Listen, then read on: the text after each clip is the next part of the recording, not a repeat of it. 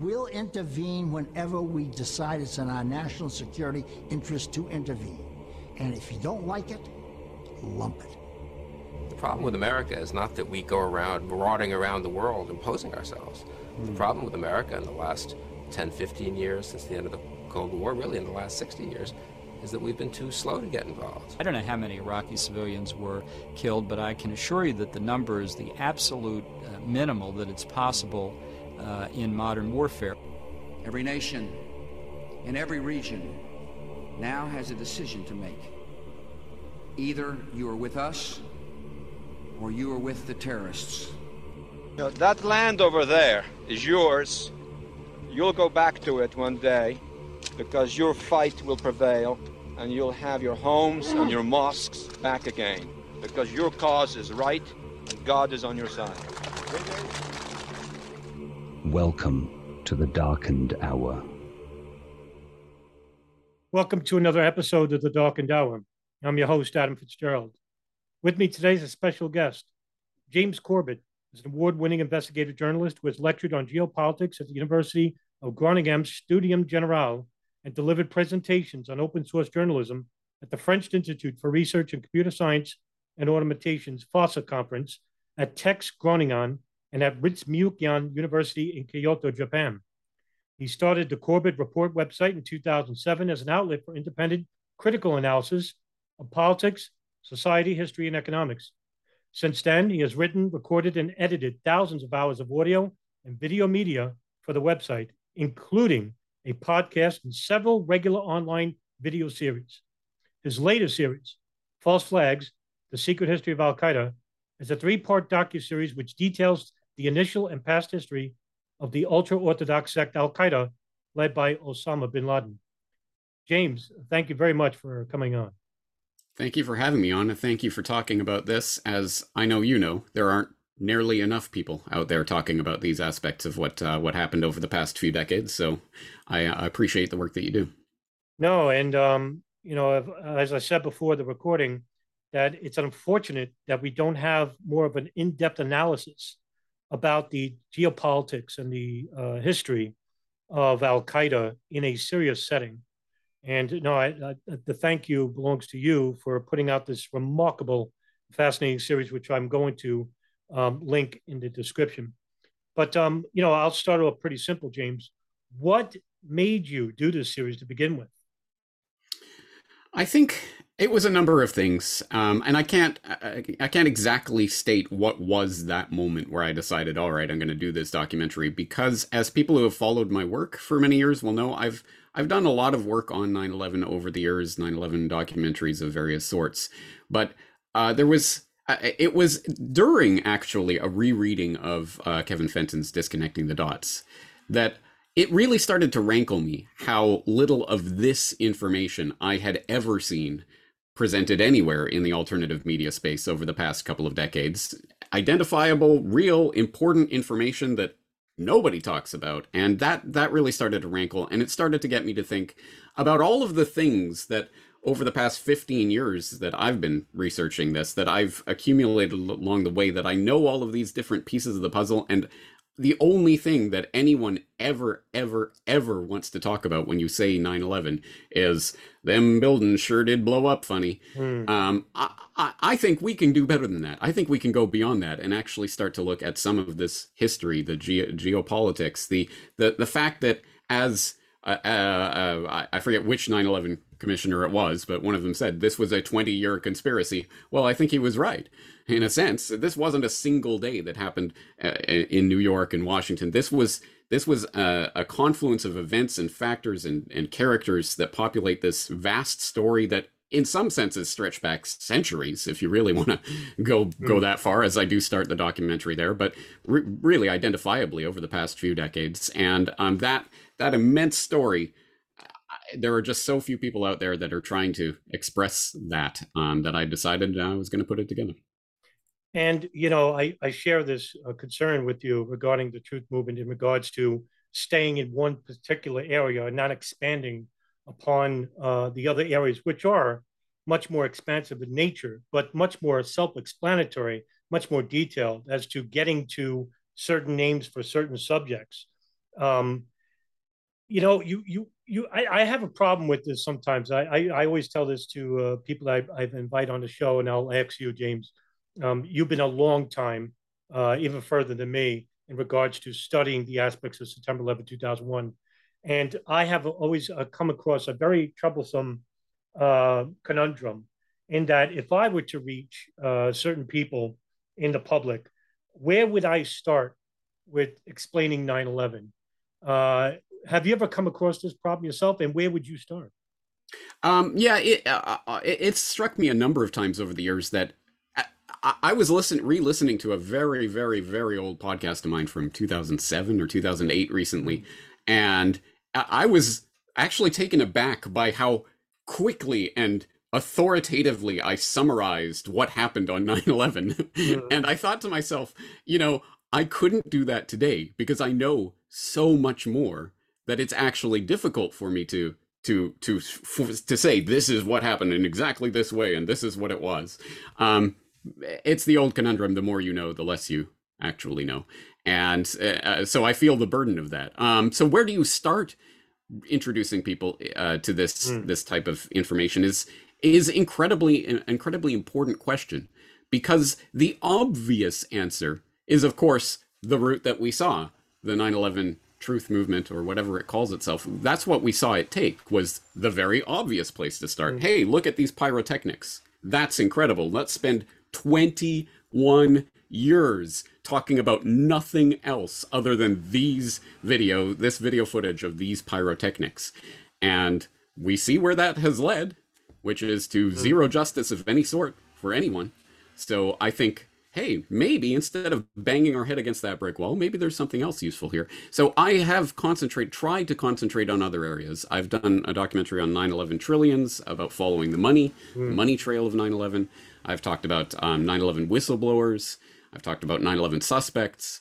I've done this false flag uh, Al Qaeda series, which is not a 9 11 documentary, but obviously it features 9 11 as hmm. sort of the centerpiece of the documentary. So I've tried to come at this from different angles, if nothing else, than to sort of get people thinking about something other than the pyrotechnics of what happened that day. And I tell you, the, the series itself was uh, like again, well, it was fantastic because uh, it definitely took some time to explain. And there are two people that I consider the ultimate authorities of uh, Al Qaeda, and that's Anne Stenersen and um, um, an author that I just come across, um, Mustafa Hamid, who wrote the book The Arabs at War in Afghanistan, and what Anne Stenersen is called Al Qaeda in, in, Afghanistan. But besides that, there's very few, um, I guess, authoritative narrative regarding Al Qaeda itself. So, you know, you start off the series by explaining the long and arduous history of British Empire rule in the Islamic nations most notably the formation of uh, Saudi Arabia as they helped to capture Najd and Hejaz under Ibn Saud in 1925 with the defeat of the Hashemites. Why was this important to tell the beginning of Al Qaeda? I think it's important to set the context of uh, the very idea that um, not intelligence agencies, I suppose, back in the day, but the precursors to that, um, at any rate, people in positions uh, uh, in government to be able to wield um, operatives and uh, and under the table transactions and what have you have for centuries been using uh, Islamic extremism essentially as a geopolitical proxy tool and um, a very convenient tool that can be used in both ways because either you can sort of ally yourself with this group and secretly fund them and help them along so that they can destabilize the government that you don't like in a region or you can say, hey, look at these Islamic extremists. We have to go in and get them. Mm. And in fact, as I, again, I'm trying to summarize centuries of history here in the first half hour or so of the documentary. It's ridiculous. But I do try to gesture to um, specific instances of that. For example, the Muslim Brotherhood, which um, Mark Curtis, uh, in his book, um, mm. I can't remember the name of the book off the top of my head, but it's it is linked in the transcript along with everything else I cite. But Mark Curtis's book uh, does a great job of detailing that. For example, the British under the table sort of help for the Muslim Brotherhood at certain stages, and then using them as as sort of well, this is the reason why we have to why we have to be in Egypt and things like this. So uh, playing both sides of of the table, this is a great game essentially that has been played for many many centuries, and so we have to understand the American empire, Pax Americana of the past 70, 80 years, is in some ways not a carbon copy, but at least following mm. some of the templates that were set by the British Empire. I want to say the book was Secret Affairs. That sounds exactly right. Uh, yeah. British's um, British's collusion with the Islam. I yeah. think it was the name of the book. Yeah. I think you actually mentioned this in the, in the film too. Um, uh, you, you the United States' first meeting with Ibn Saud on the USS Quincy in 1945 uh, comes at the heel of the oil company Saudi Aramco in 1938. Um, and at the end of World War II, where Saudi Arabia needed a national defense for which they had none, uh, they called upon the United States. Uh, were these some of the reasons, as well as regulating the oil market, for the U.S. to begin the partnership with the Saudi kingdom, for which it had absolutely no uh, type of real hegemony in the region itself or any type of um, uh, commonality with a country that's so uh, different in regards to the religious aspect and the political aspect? Yes, and in fact, if you watch some of the footage um, that was taken of that uh, initial meeting, it is uh, is quite interesting to see essentially this this Saudi ruler's first trip ever outside of the uh, the boundaries mm. of hmm. Saudi Arabia and off of the peninsula, and it, uh, very interesting to see. And uh, you can hear the stories about his entourage um, uh, had to slaughter goats freshly every day for him to eat and things like this. I mean, again, yeah, very very different culture. But why were they coming together? Um, clearly, there was a, a, geopolitical alliance here of of convenience for both sides, and as you say, the uh, the American military umbrella and eventual monetary rewards that come along with that was uh, obviously a, a, big part of the carrot there on the Saudi side of the ledger. On the American side, clearly, obviously, oil resources. Mm. Um, as I talk about in my World War One documentary, um, part of the what really part of what really happened in World War One was the cementing, the solidifying of the idea that the modern army is going to run on oil, and uh, and oil resources are the new absolutely must have essential thing for not just for the economy of a modern nation state but for the national security of a nation state. So um, reflecting that that geopolitical reality i think america certainly saw um, its bread being buttered in Saudi Arabia by forming an alliance, sure, and and propping up a a, ruling family here with a convenient alliance that allowed both sides to take something out of it. And uh, the Americans certainly did benefit from that relationship in a number of different ways. And that morphed, of course, in the 1970s with the start of the petrodollar regime and um, taking the the oil, of course, denominated in dollars, sold in dollars, and then recycled back through the U.S. banking system in order to keep the U.S. dollar as the core of the world reserve um, monetary system after the delinking of the gold uh, dollar from gold and all of that, the closing of the gold window. So there's there's a lot of history that's gone under that bridge, and I think that still actually that U.S. Saudi relationship is still obviously relevant mm. um, right up to 2022 and what's going on now, and of course 9/11 continues to be sort of a a card that the U.S. could pull out at any time with regards to Saudi Arabia about, hey, we know some some things, some interesting things about 9/11 with regards to Saudi Arabia.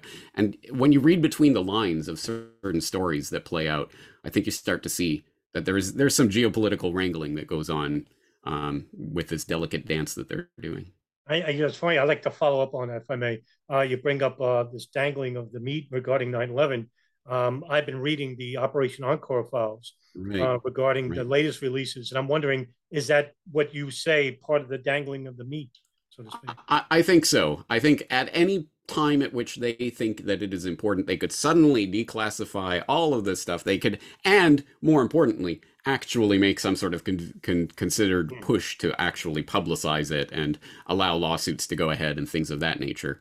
Um, I think that's the sort of Damocles that hangs over the Saudi um, royal family at this point, and one of the reasons why I think they have not stepped fully away from the U.S. umbrella yet. Um, they have been inching closer towards Russia and China and some of these other states, but they still, I think, have not severed alliance altogether with the United States. And that might be one of the reasons for it, is because the U.S. absolutely could pull that card out when and if they want to. You know, you took care to mention in the film how Arab nationalism, which was uh, led by Egyptian President Gamal Abdel Nasser, was seen as a regional threat to the West. Can you explain why the United States was threatened by Arab nationalism? I think uh, uh it, this again goes back to the British Empire mm. template, if you will, for ruling, um, which was always about divide and rule. And um, I can't remember off the top of my head which. Let's see if I can find it um, quickly. Uh, uh, one of the uh, the uh, the old rulers, the British viceroys of India, had specifically said that one of the the future threats to um, British rule in the region could be the forming of if these if these people that we're training and we're giving this you know western education and everything if they start getting western ideas of nationhood and independence and and uh, you know modern liberalism or whatever you want to call it well then they might start applying that and start you know mm. demanding their own rule and things like this Th- this might be the biggest threat to our rule over these people so we have to keep them essentially divided and conquered and play up um, religious extremism and play up divides um, between people. And that's, I think, the threat that um, pan Arab nationalism under people like Nasser presented at that time was this idea that, well, what if these, what if this gigantic and incredibly economically influential because of the, geo- the the geopolitically sensitive resources that we were just talking about. What if these people started nationalizing their resources and putting this into their own countries and trying to hmm. build up their own populations and banding together against Western influence, that, I mean, that was clearly a threat. Um, so I think, once again, it's the divide and rule um, idea. And one way that has always worked to, to um, keep populations divided is to gin up um, religious extremism on, on multiple sides and making sure that those groups are at war with each other as much as possible. Yeah, because you mentioned this in, in the film, part one, I want to say, um, where the British had uh, somehow, like I, I to use the term, but worked with the Muslim Brotherhood in regards to upending or fighting against the, uh, the, secular Arab nationalists of the day. But they also, at the same time, under um, Hassan al-Banna, didn't want any influence of the British in the region as well. But yeah. it's almost like a yeah, it, it's a weird game. Why would they support people who hmm. were actively against them, hmm. but for convenient alliance for a few years, and then hmm. to turn their back and stab them in the back on it? And uh, it's it's a bizarre story. But as I say that, I think that Mark Curtis book really explained it quite well. Sure, and you know we saw this in a revisitation in 1979 anyway, and in, in which um, I'm going to talk about here because 1979 was a key year uh, with the Soviet invasion of Afghanistan, the Grand Mosque seizure in Saudi Arabia, and the Iranian Revolution against the Western backed Shah, Reza Pahlavi, that you mentioned so brilliantly in the uh, in the film. This tended to give rise to the Islamic fundamentalists, whose rise began with the Saudi oil boom of the 70s, backed by the Gulf dollar and the Wahhabi ideology of Saudi Arabia, and the end of Arab nationalism. And of course, uh, months later, with the assassination of the Egyptian president uh, Anwar Sadat.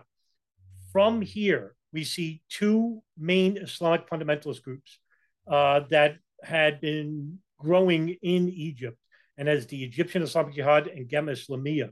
And later on, we saw Al Qaeda. Both born out of the death throes of Arab nationalism and backed by the Wahhabi ideology, which all began at the precept of US interventionism. Was this the beginning of a new enemy to replace the Cold War enemy in the Soviet Union? Uh, in retrospect, it certainly was. Uh, the question is, who knew that at that time? Yes. Um, and mm. I'm not sure. Uh, I'm, I'm not sure that my my thesis would be that this was necessarily that this was all planned out 30 years in right. advance.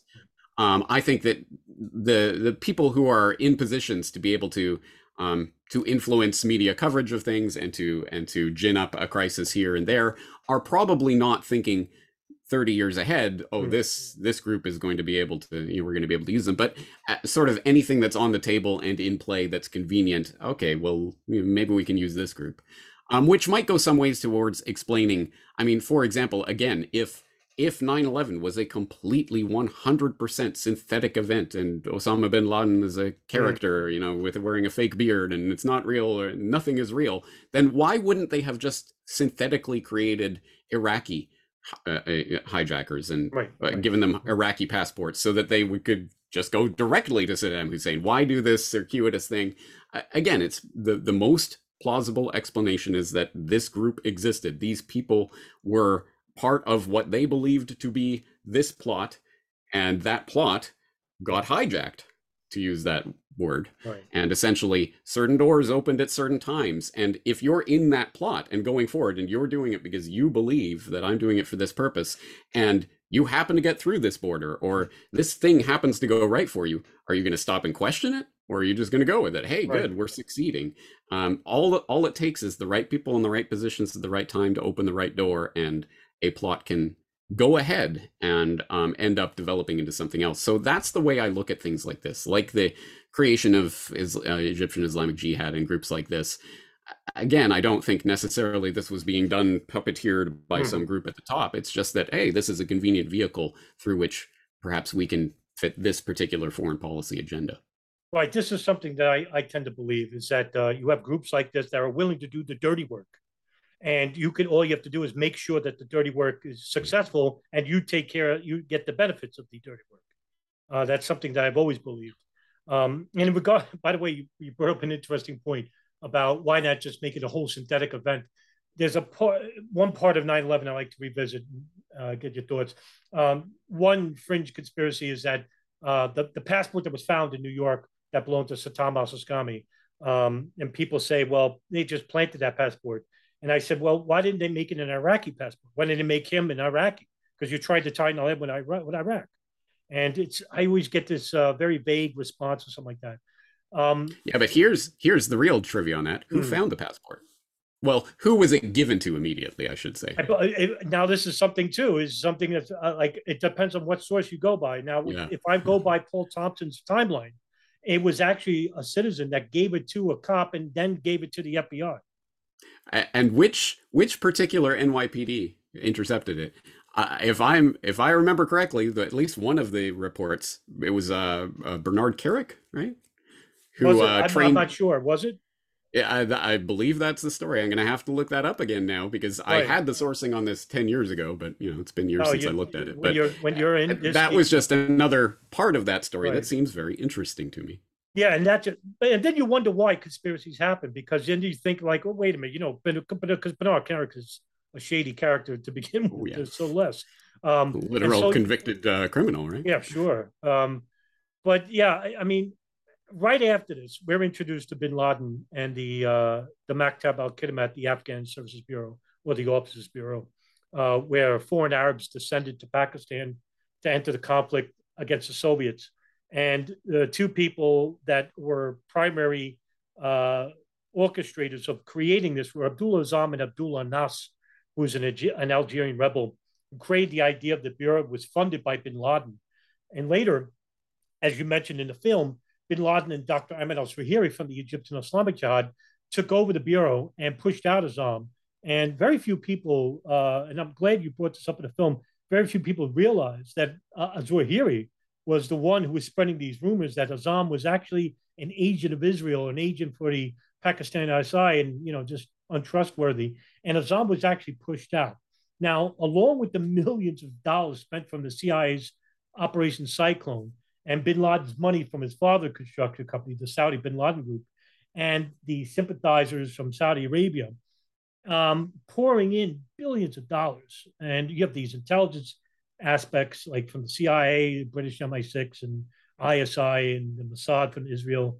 Um, and you have Arab training camps like Al Masada, where we see the beginning core of Al Qaeda begin here, in which uh, Al Qaeda, as you mentioned in the film, was called the base.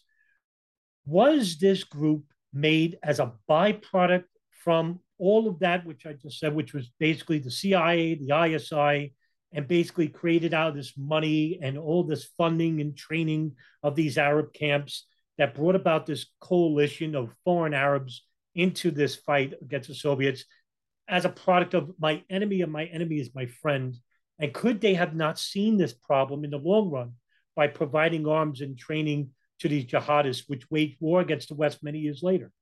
Right, right. So this is this is a fundamental thing that we need to strike back against, which is the blowback narrative, which I Mm. understand the appeal of that narrative because it certainly points to the sort of the deeper and darker things that are behind these types of events, but it's it's just well, you know, they're making con- alliances of convenience here and it Mm. blows up over there. Uh, who could have known? And that is perhaps uh, persuasive if it happens once Mm. or twice. Mm. But when it happens over and over and over and over again, every single time throughout history, do you think these people are literally so incompetent that they could never imagine that this might blow back against us one day? Uh, I tend to think that uh, that generally speaking, the incompetence theory does not hold much uh, water with me. Um, I guess it, it depends on which specific uh, uh, uh, event we're looking at. But in this case, uh, clearly, uh, uh, um, I always forget his name. Why does I always blank on his name? I, I I play him towards the end of part three. Uh, he was uh the CIA. I think he was the station chief um in Kabul in the eighties. Um, Oh, uh, um, that guy, Milt Bearden. Milt Bearden. Um, being interviewed by Dan Rather, I think on. September twelfth, thirteenth. I think it was like midnight. Um, and he's saying, you know, there's uh, there's all these stories of Osama bin Laden. There's the myth of Osama bin Laden, the great Mm. freedom fighter in Afghanistan, but he hardly did any battle at all. You know, that was a myth. Um, there's the story of uh, Osama bin Laden, the CIA agent in Afghanistan, but the CIA had nothing to do with him. Mhm. And you know what? I could believe that that is true. Um, there are other people who cite different things that say there was direct CIA involvement with bin Laden in the group at, at that time in the 80s, but I don't think that's even necessarily, that, that's not necessary to the story uh, in that sense.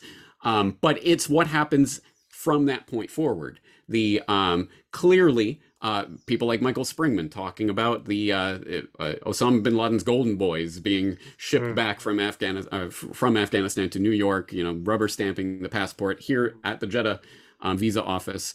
Um, uh, it's um, uh, the the group uh, at the Al Farouk Mosque, and um, uh, uh, you have Ali Mohammed coming in to train them from taking you know weekends off from uh, a special warfare center at Fort Bragg to go train these groups, Mhm. and being written in the 90s even as oh, there's this CIA.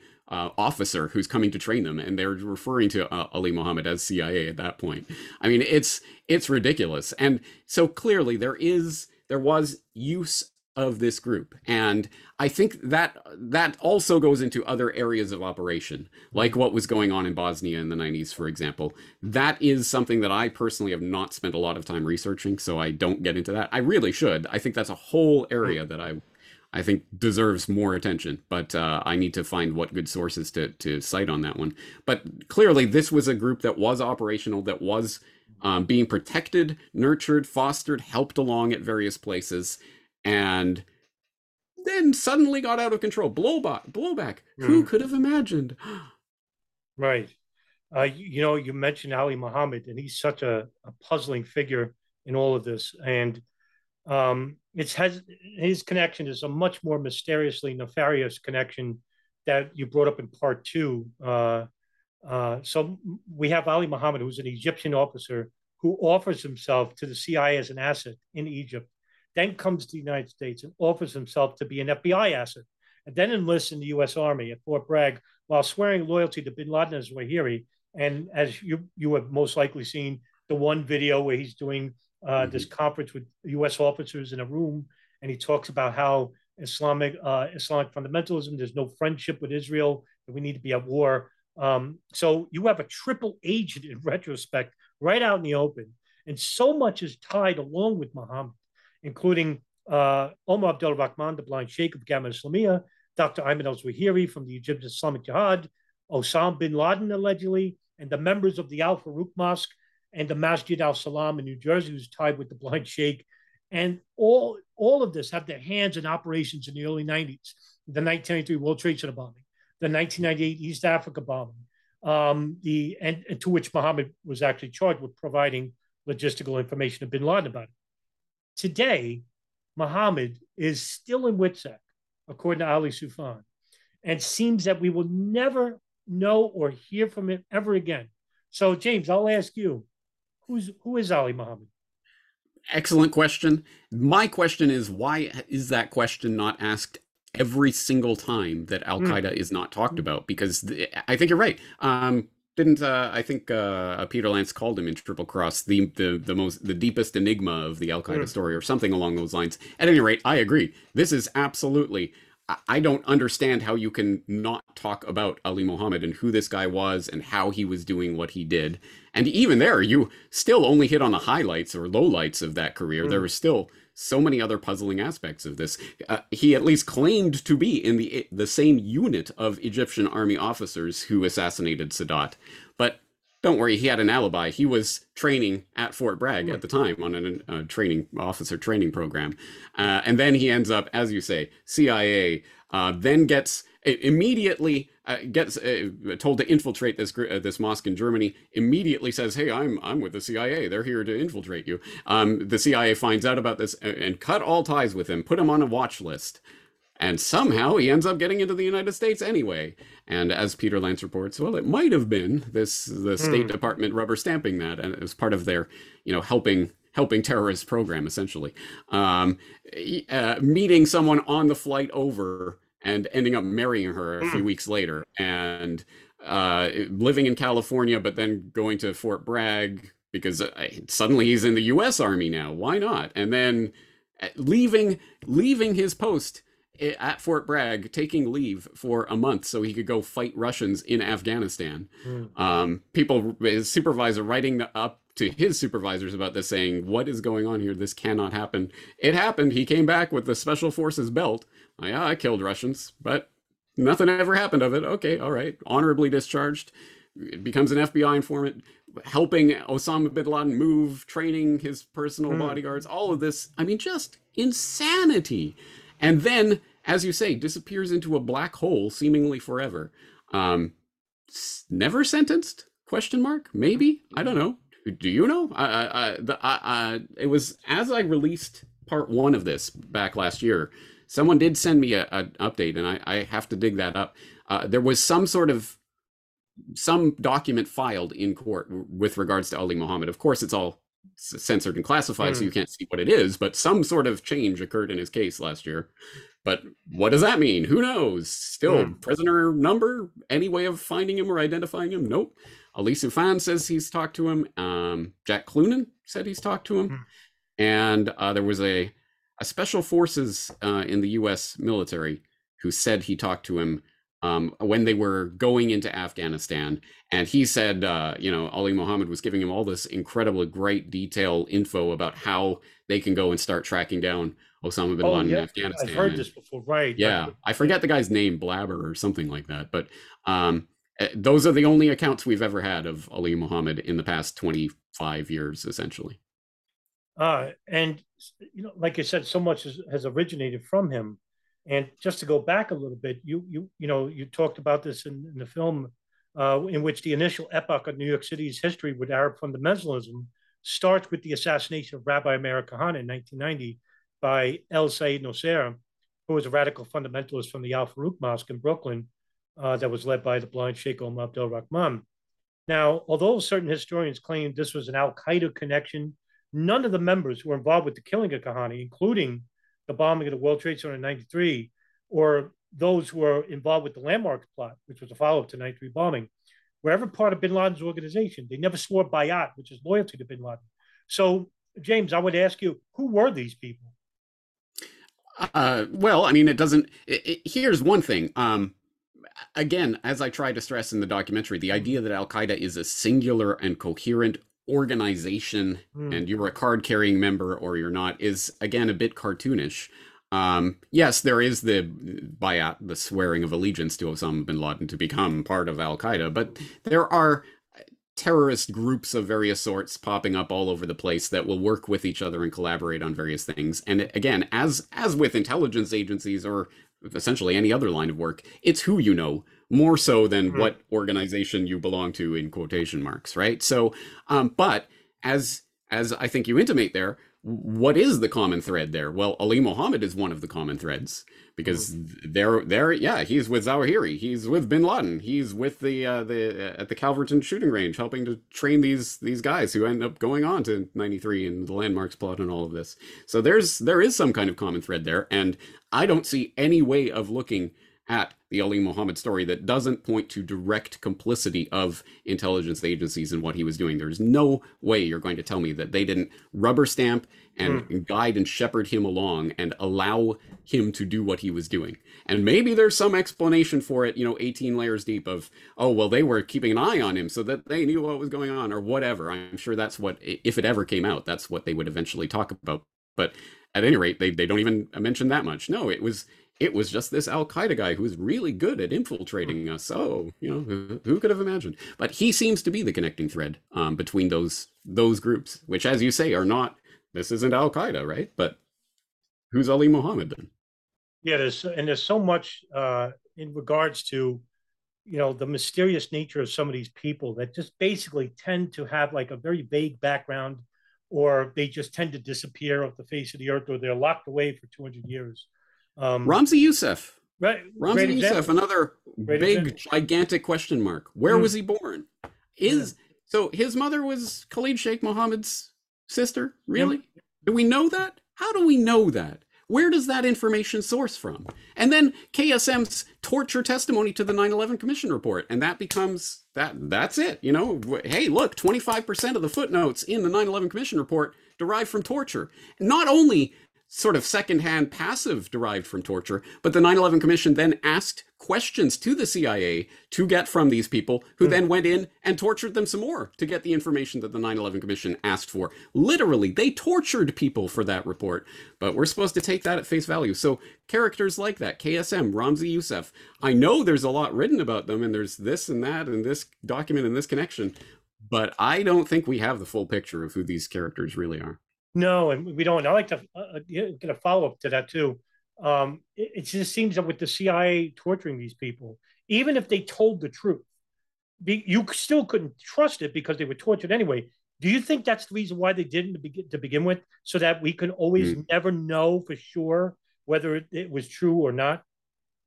You know, that's that's actually an excellent point. Um, because yeah, exactly right. Once you torture someone, it doesn't matter what they're right. saying, whether it's truth or falsity. We cannot take it at face value. It puts the big question mark over exactly what they've said. So, it, exactly right.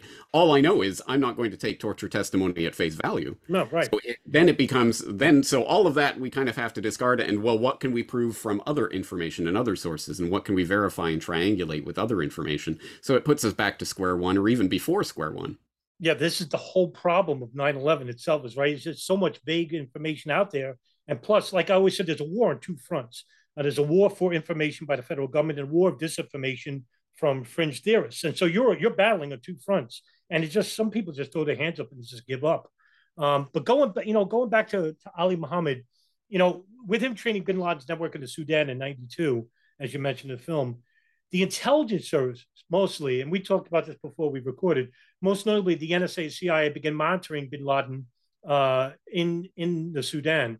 And this is where later on the NSA learned of a number uh, that bin Laden kept in contact with and located it to a house in Yemen, uh, the capital of Sana'a, owned by an associate of bin Laden, Ahmed al Hada, who would become known as that the house would become known as the Al Qaeda communications hub. Now, right around the same time in 1996, meanwhile, the CIA is building Alex Station, um, which is the global hub of dedicating tracking bin Laden's network. Um, you also have the uh, the Defense Intelligence Agency operation Able Danger, um, uh, constructed in '96, and it just seems that in the early mid '90s, uh, that the CIA and the NSA had amassed an enormous amount of data regarding Bin Laden and Al Qaeda many years prior to 9/11, but never responsibly act on that information for whatever one reason to another. And, you know, I would just like to pick your brain here as to speculate as to why do you think certain aspects like 98 bombing of the embassies or the Cole bombing of 2000, if, you know, what are they talking about on these phones? Yeah, yeah. well, we'll never know, will we? Or at least not for many, many years, right? Um, this is the point. And this, uh, uh, f- for example, read uh, Duffy and Nowosielski's uh, uh, Why the Watchdogs Didn't Bark. Oh, wait, yeah, that's a great book. Um, great book. And it has, uh, I think it's Drake's story about the little dossier of what the NSA knew and the what what they had that he had in his hands the days days after and was going to his supervisor trying to say hey look we we knew all of this that we have all of this information. And she says i wish you would you hadn't shown me that or something along those lines. Um, also talking in uh, openly to uh, a bunch of nsa agents saying this was a gift to the nsa 9-11 that is. Um, so yeah again a huge glaring error in any universe resembling uh, one in which justice would occur, that would be the first thing we would be asking. Okay, so you were listening to their phone calls uh, demonstrably. This isn't conspiracy theorizing. You Right. you admit you were listening to their phone calls for five years. What did you hear? Can can we find out about that? That might seem to be an important part of this story, but again, it's one that's been sealed up under so many so much secrecy and classification that I, I, very much did uh, doubt that we will ever see that in our lifetime. Yeah, because it's a make or break case for you know 9-11 itself. And like I said before with you before we recorded that if they were talking about 9-11 on those phones and they failed to stop it, well then st- still, I mean that's a blame. But if they weren't talking about 9-11, hey, maybe they weren't really behind it. And then we got to start asking questions. But and, then this should by the way, this should be, in my opinion, I, I know how you feel, that this should be the forefront of the 9-11 truth movement. Mm. And that they completely have absconded this for Yeah, this is yeah. I see what you mean about fighting the dual front war you know, against mis and disinformation. Because yes, um, it's something that I've been at pains to. I always try to do, or usually try to do in my work, which is to, to hew to to the official documents and the things that we already know and the things that are openly admitted and not contested, and show from within that framework why it cannot be what they're saying. And I know there are people who just cannot comprehend that. Well, you're just believing everything they say. No, I'm not actually Right. believing everything they say, but I am saying that even if we do take at face value what they're saying, they are lying to you. They're covering up something. And those, yeah, the intercepts from 96 onward, or was it 92 onward, whatever, uh, uh, absolutely. They either show um, that yes, there was a plot forming and they were listening to it and they knew all about it and it happened anyway. Not just 9 11, but Mm. the embassy bombings, Mm. other things that again, we know they were listening to these people. They, they had taps on every one of, uh, uh, I forget which embassy plotter it was, but uh, he had like five different phones. They had taps on every one of them. They were listening to everything he Mm. said. But somehow it happened anyway. Who- Oh, well. So again, yes, things like this that we don't. Again, we don't have to go on any, any speculative limb. They hmm. say this. They say this. And so they have this gigantic hole in their story. Why aren't we talking about that gigantic hole in their story that shows that they are lying and covering things up? you know, you talked about the bombing of the embassies in Nairobi and Tanzania, and that Bin Laden's network was initially blamed for the attacks uh, in the follow up to his uh, second fatwa and the interview with that infamous interview with John Miller. Um, some months later, uh, after the interview, the bomb, the embassies are bombed. However, there were many prior intelligence warnings regarding an upcoming attack, including um, a reputable member of the cell who was warned of an operation to bomb a U.S. embassy, and the CIA actually interviews him It deports him. Um, and also, we have the um, the uh, Sudanese U.S. ambassador um, and uh, Prudence Bushnell. Uh, you talked about in the film about how she warned about certain security lapses and basically went ignored. Uh, and this is similar to what we see with the U.S.'s Cole bombing that you mentioned in the film in the year 2000, uh, where a DI operation called Able Danger. I've interviewed two of those people, uh, Anthony Shaffer and Rick Kleinsmith, where they warned of an Al Qaeda attack, which could have thwarted the attack to begin with. All these warnings went ignored, and it's almost like I'm preaching to the choir with you, James, because you, you know, obviously you mentioned this in the film, but you've been saying this for years. It, it, it when you said before, if it happens once, we can understand, but if it's a repetitious uh, incident, well, then we got to start questioning whether they're allowing this to happen or we have a bunch of incompetent people in intelligence. Yeah, and this is, uh, you know, this is another part of that two front war, I think, which is that um, one of the things that became a big cont- divide and rule of 9 11 truth, or again, uh, such a contentious term, but whatever you call it, a decade, decade and a half ago, two decades ago, was uh, LIHOP versus MIHOP. Hmm. You know, which side are you on? Is it let it happen on purpose or make it happen? Or you think it was let on ha- happen on purpose and you're a shill and I won't ever talk to you, blah, blah, blah. Um, which is, of course, nonsense. Because in a sense, LIHOP, even if they just sat there and just watched it, everything that was happening, and then just let it happen, that is making it happen. There is no distinct difference there. It is that is what is happening when you let something like this occur. So um again i'll go back to what bearden said and i have that quote from him at the end of the documentary where he said if osama bin laden didn't exist they would have had to invent him.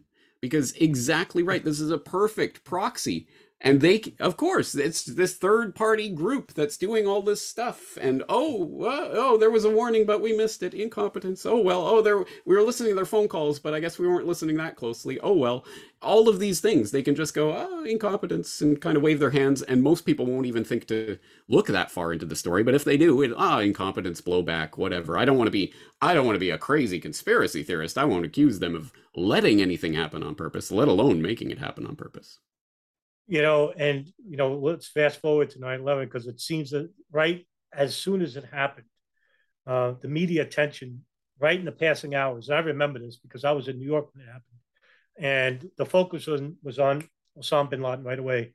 Even though his statements over the years were about attacking the United States, and that you had multiple uh, intelligence cables and warnings of bin Laden wanting to attack the United States. That's not the conspiracy.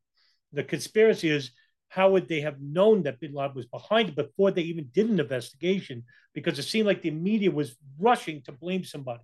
And you mentioned this as a important part of part three of your series, is that they, took, you know, it's almost like they wanted to blame somebody right off the bat before they even did an investigation. And like I said, it's not a conspiracy to blame bin Laden, even though he wanted to attack the United States. But to rushedly blame him, I thought was basically a rush to judgment and a rush to blame somebody. And you know, you also mentioned in part three too uh, that it was the Taliban uh, that actually went before the media committee and basically said that they would offer Bin Laden to Bush if they just brought evidence of his complicity in the attacks. And Bush's response was, "We don't deal with terrorists." Well, that seemed very convenient. Yeah, exactly. And in fact, at first, they're they they were saying okay we'll we'll send him to some third third party country. He has to be tried in some sort of islamic mm. court because we can't give him you know that would totally and and that was rejected.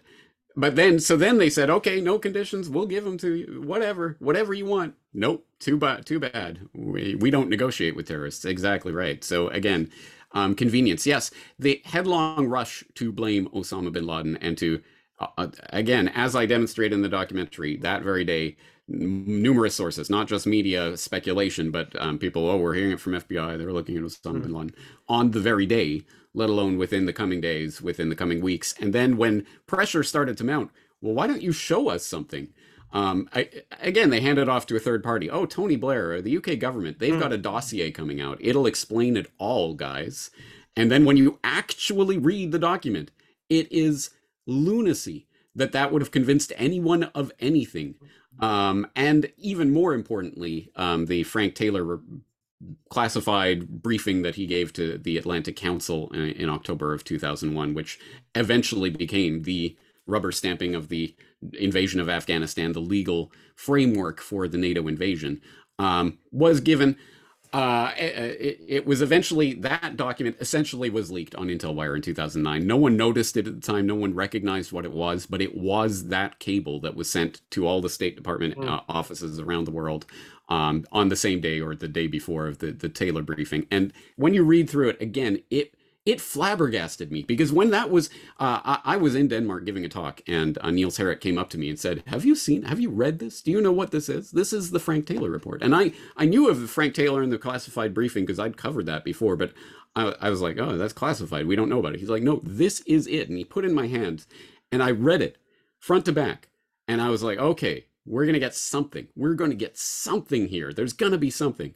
and they go through history of Al Qaeda and history of terrorist operations and history of this and history of that, and then they get to 9/11 and say essentially, well, you know, it was a it was a plot that was done in secret that was intended to harm many people, so it was Al Qaeda.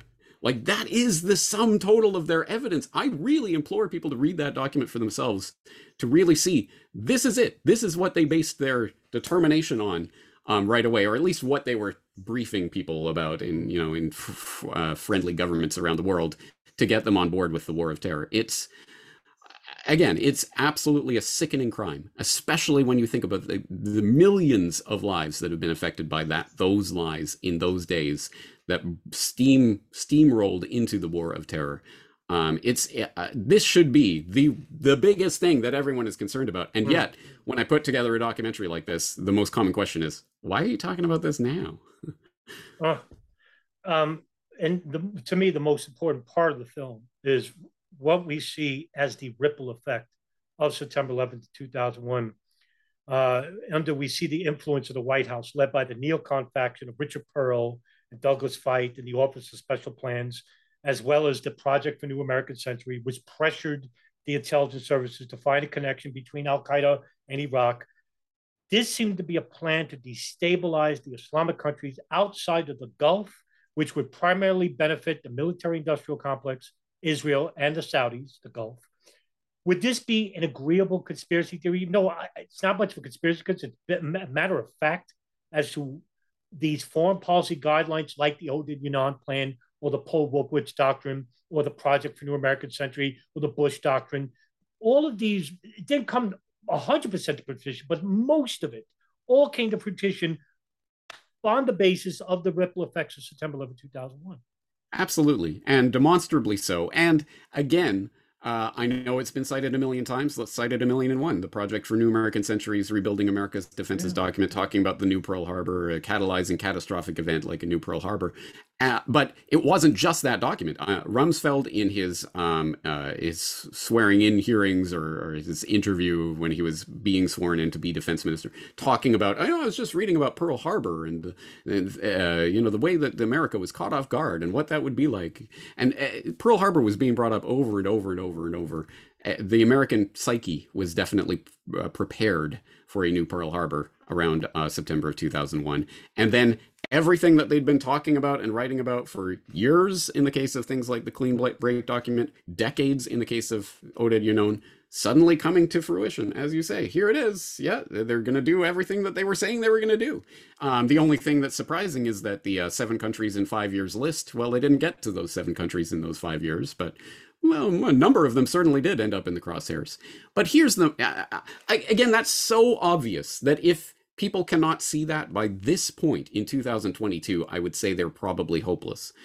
Um, I would say just get caught up to speed in what what has occurred. But here's, in a sense, perhaps the more interesting and and kind of bigger question here with regards to that because I, again we can look at this and see how it would benefit these various players obviously the military industrial complex i mean obviously. But things like uh, uh Israel, okay, so they want to dis- destabilize, they want to get rid of uh, Saddam Hussein as a way of destabilizing an ally of Bashar al Assad so that they can mm. get rid of the Assad government in Syria.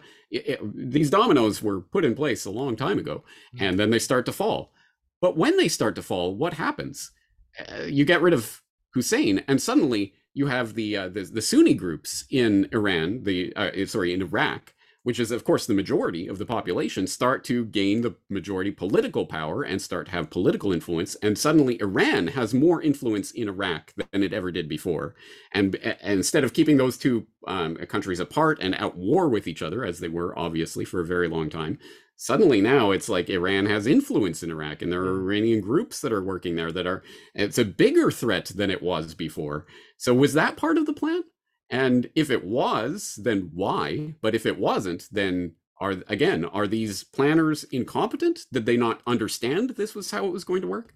And then you have to start asking questions about what happened in Iraq during the invasion and occupation, the uh, the bombing of the Golden Mosque, and other very strange incidents. The uh, the uh, the prison break. Um, oh God, I can't remember which. Was it Basra? At any rate, um, where you had the British SAS troops dressed up as Muslims mm-hmm. that were caught, taken to prison, and they end up busting down the prison with tanks and freeing all the prisoners, including the British SAS troops. I, I, again, there's a lot of stories like that of maybe they were ginning things up there, but then again, why and what? What? How did this play into their hands. And then it leads to the creation of ISIS, which again, the DIA, once again, Hmm. 100%, they said it, it's coming. They're going to start an Islamic State in, in Iraq and Syria. And then it came. Yeah, exactly. And they watched as the convoy streamed across. They could have bombed it, they didn't.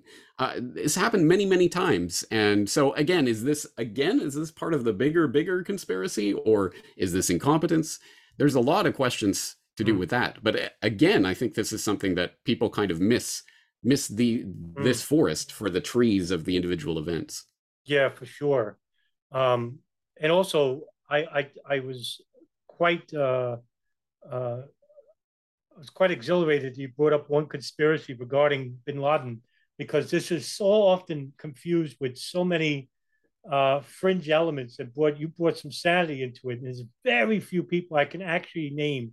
Uh, Der Spiegel, the German article, is one. My co uh, uh, researcher, 9 11, Nelson Martin's DJ Thermodenic is the only one. And yourself, now I can say that uh, regarding uh, bin Laden and the Afghan bin Laden confession tape, which was found Right. on December Right, right. 13, 2001, in which you basically brought up uh, the uh, the German Gernot Rotter, who basically pointed out that no, the tape is not fake, but instead that they missed the translations were not right.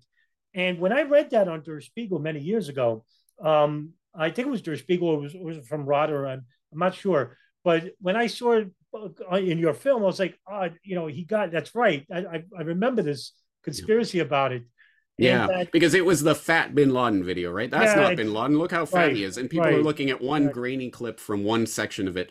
It was a PAL to NTSC conversion, which kind of takes the image and goes, well, and when you put the, the back in the proper perspective, it's Bin Laden. And especially if you actually watch the whole video, which I did, and I know I had the full hour tape at some point. It was online, I had it, and I cannot find it on my hard drives anymore, and it's extremely hard to find the full I, thing I, anymore I have it, so I could give it to you. please do. Or better yet put it up on your channel uh, put it up on odysee or somewhere where it's not going to be taken down and i will definitely let people know about that because that is an important uh, artifact because once you watch it and you see him walk in the room it's a six foot four lanky Right, right. I mean, it's Osama bin Laden. There's no doubt about it. Um, and I talked to, I, I have an interview from 2009 or something like that of the per, one of the people who wrote an article, I think for Muckraker Report at that time about this. Yeah, it was a PAL NTSC conversion thing. It's not Fat bin Laden. But yeah, the, the real meat and potatoes is okay, so what did he say?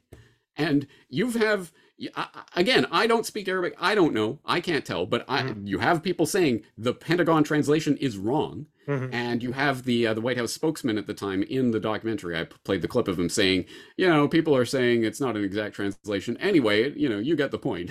Essentially, is what he's Right. saying. No, no, no, no. We don't get the point because these words actually make a huge difference Sure. Calculated in advance. If if he didn't say those words, then that is a conspiracy that they inserted that type of language into this confession document. And then there's the whole thing about the the tape itself, and it's cut with the uh, footage of the helicopter, the crashed helicopter, Mhm. and uh, the way that it's cut, it's reverse chronological. So that probably happened first, and then the, you know you're trying to figure out okay, so when when did this meeting actually take place, and who was there, and then how did they really get it? Because of course the official story is uh, the Afghan uh, that the uh, the um, anti-Taliban forces um, in Afghanistan. Alliance. Right. Right, exactly. Northern Alliance. Once they took over Kandahar, right? It was Mm, where yeah. they found it. Um, they they found it in a house raid. Like, Mm. oh, here's a tape. Oh, eh, what's this? Oh, wow, it's an Osama bin Laden confession. tape. Again, that's another story that I, Mm. Right. being me, I just I don't take at face value. Right. So, you know, James, what, what do you what do you want to get from this uh, documentary, this three part documentary?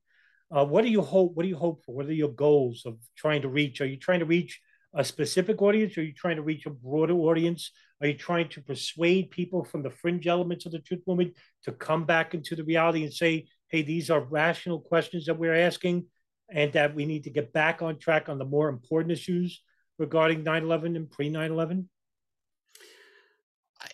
In a sense, maybe all of those things to certain degrees. Although I think uh, what I try to do is put my work out there. This is what I know. This is what I've put together. These are my sources. And this documentary, like everything I do, the full hyperlink transcript is there, 50,000 plus words.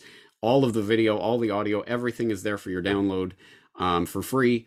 I'm putting it out there so that, hey, this is what I know about this. And I don't know everything. I know that I do not know everything about this story, but this is what I've got and to keep to put the conversation out there for people who want to have it and let the chips fall where they may. Can i i, I can't i mean I'm, what am i going to do? I can't shake people by the lapels and tell them hey i think this is important but i can put out there what i think is important and let people come to their own conclusions about it.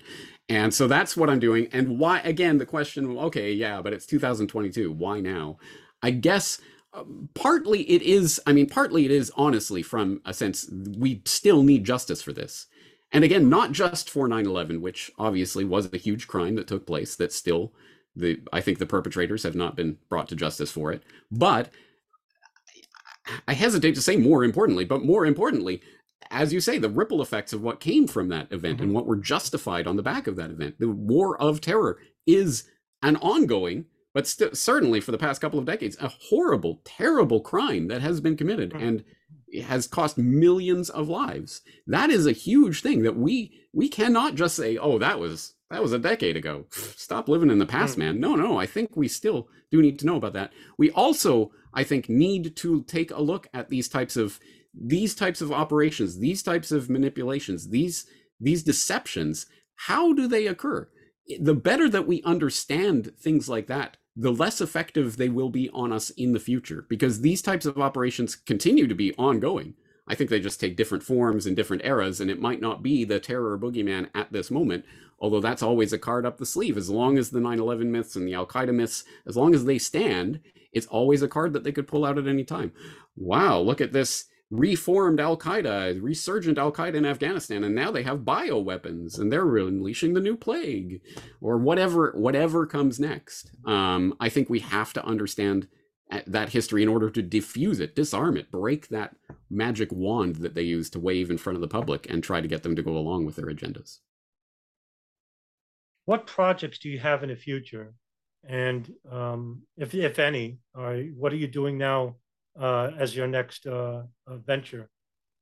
Well, as I mentioned, I did do a World War One documentary um, a couple of years ago. And speaking of, why are you doing this now? Hmm. well, on the hundredth anniversary of the armistice, I uh, released uh, my World War One conspiracy documentary. Um, it's at corbettreport.com/wwi, um, and that was a similarly, I think, well, not not as big as my false flags documentary. That's a five plus hour mm. documentary. It's the far by far the biggest thing I've ever done. But it was a couple of hours altogether, and it ended with a to be continued dot dot dot. So I will be continuing that series, obviously from that point in 1918, an armistice. But the story continues. It's a grander geopolitical story, and perhaps I guess false flags kind of.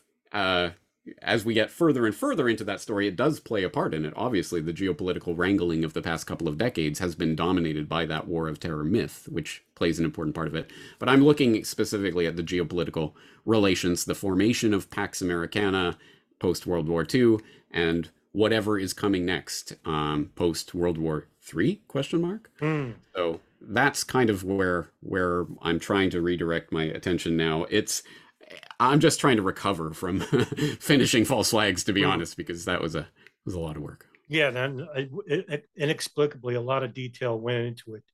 But James, you know, it, it, was unfortunate because I know you had such a huge channel on YouTube, and I was very shocked to, to see it deleted. Um, where can people find your work now? Uh, the best place to go is corbettreport.com, C O R B E T T report.com. And from there, you can find, well, I, I post everything directly to my site, and even the videos themselves you can download directly from my server. So even if I got scrubbed from every social media platform on the planet, it would still be there at corbettreport.com. But from there, you can find links to all of my different social media places that I do post. Uh, I tend to use Odysee the most. I think it's one of the most convenient. But I also post to archive.org. I post to BitChute. I post to um, uh, Substack now. Uh, and I've just started a Rokfin channel and a Rumble channel. I don't necessarily like Rumble. I think that I have misgivings about it as a platform and Peter Thiel's investment in it and what have you. But Mm-hmm. at any rate, for the time being, I will use it as another outlet. If people are there, I will get the word out to people there. So that's what I'm going to continue doing. Um, hey, I wasn't on YouTube because I thought it was a great corporation or something. I was on YouTube because that's where I could reach millions of people, and I did. I had hundred, whatever, 190 million views or something by the time I got scrubbed. So, you know, it's obviously I will probably never have another million plus view documentary, but at least at this point, I know that the people who are there are there because they're really looking for this information. So I'm going to try mm-hmm. to give them the most action-packed and important information that I can. James Corbett from the Corbett Report. The series is False Flags, The Secret History of Al Qaeda. Thank you very much for joining us today, James. Thank you for having me on. I hope we can talk again in the future. Sure.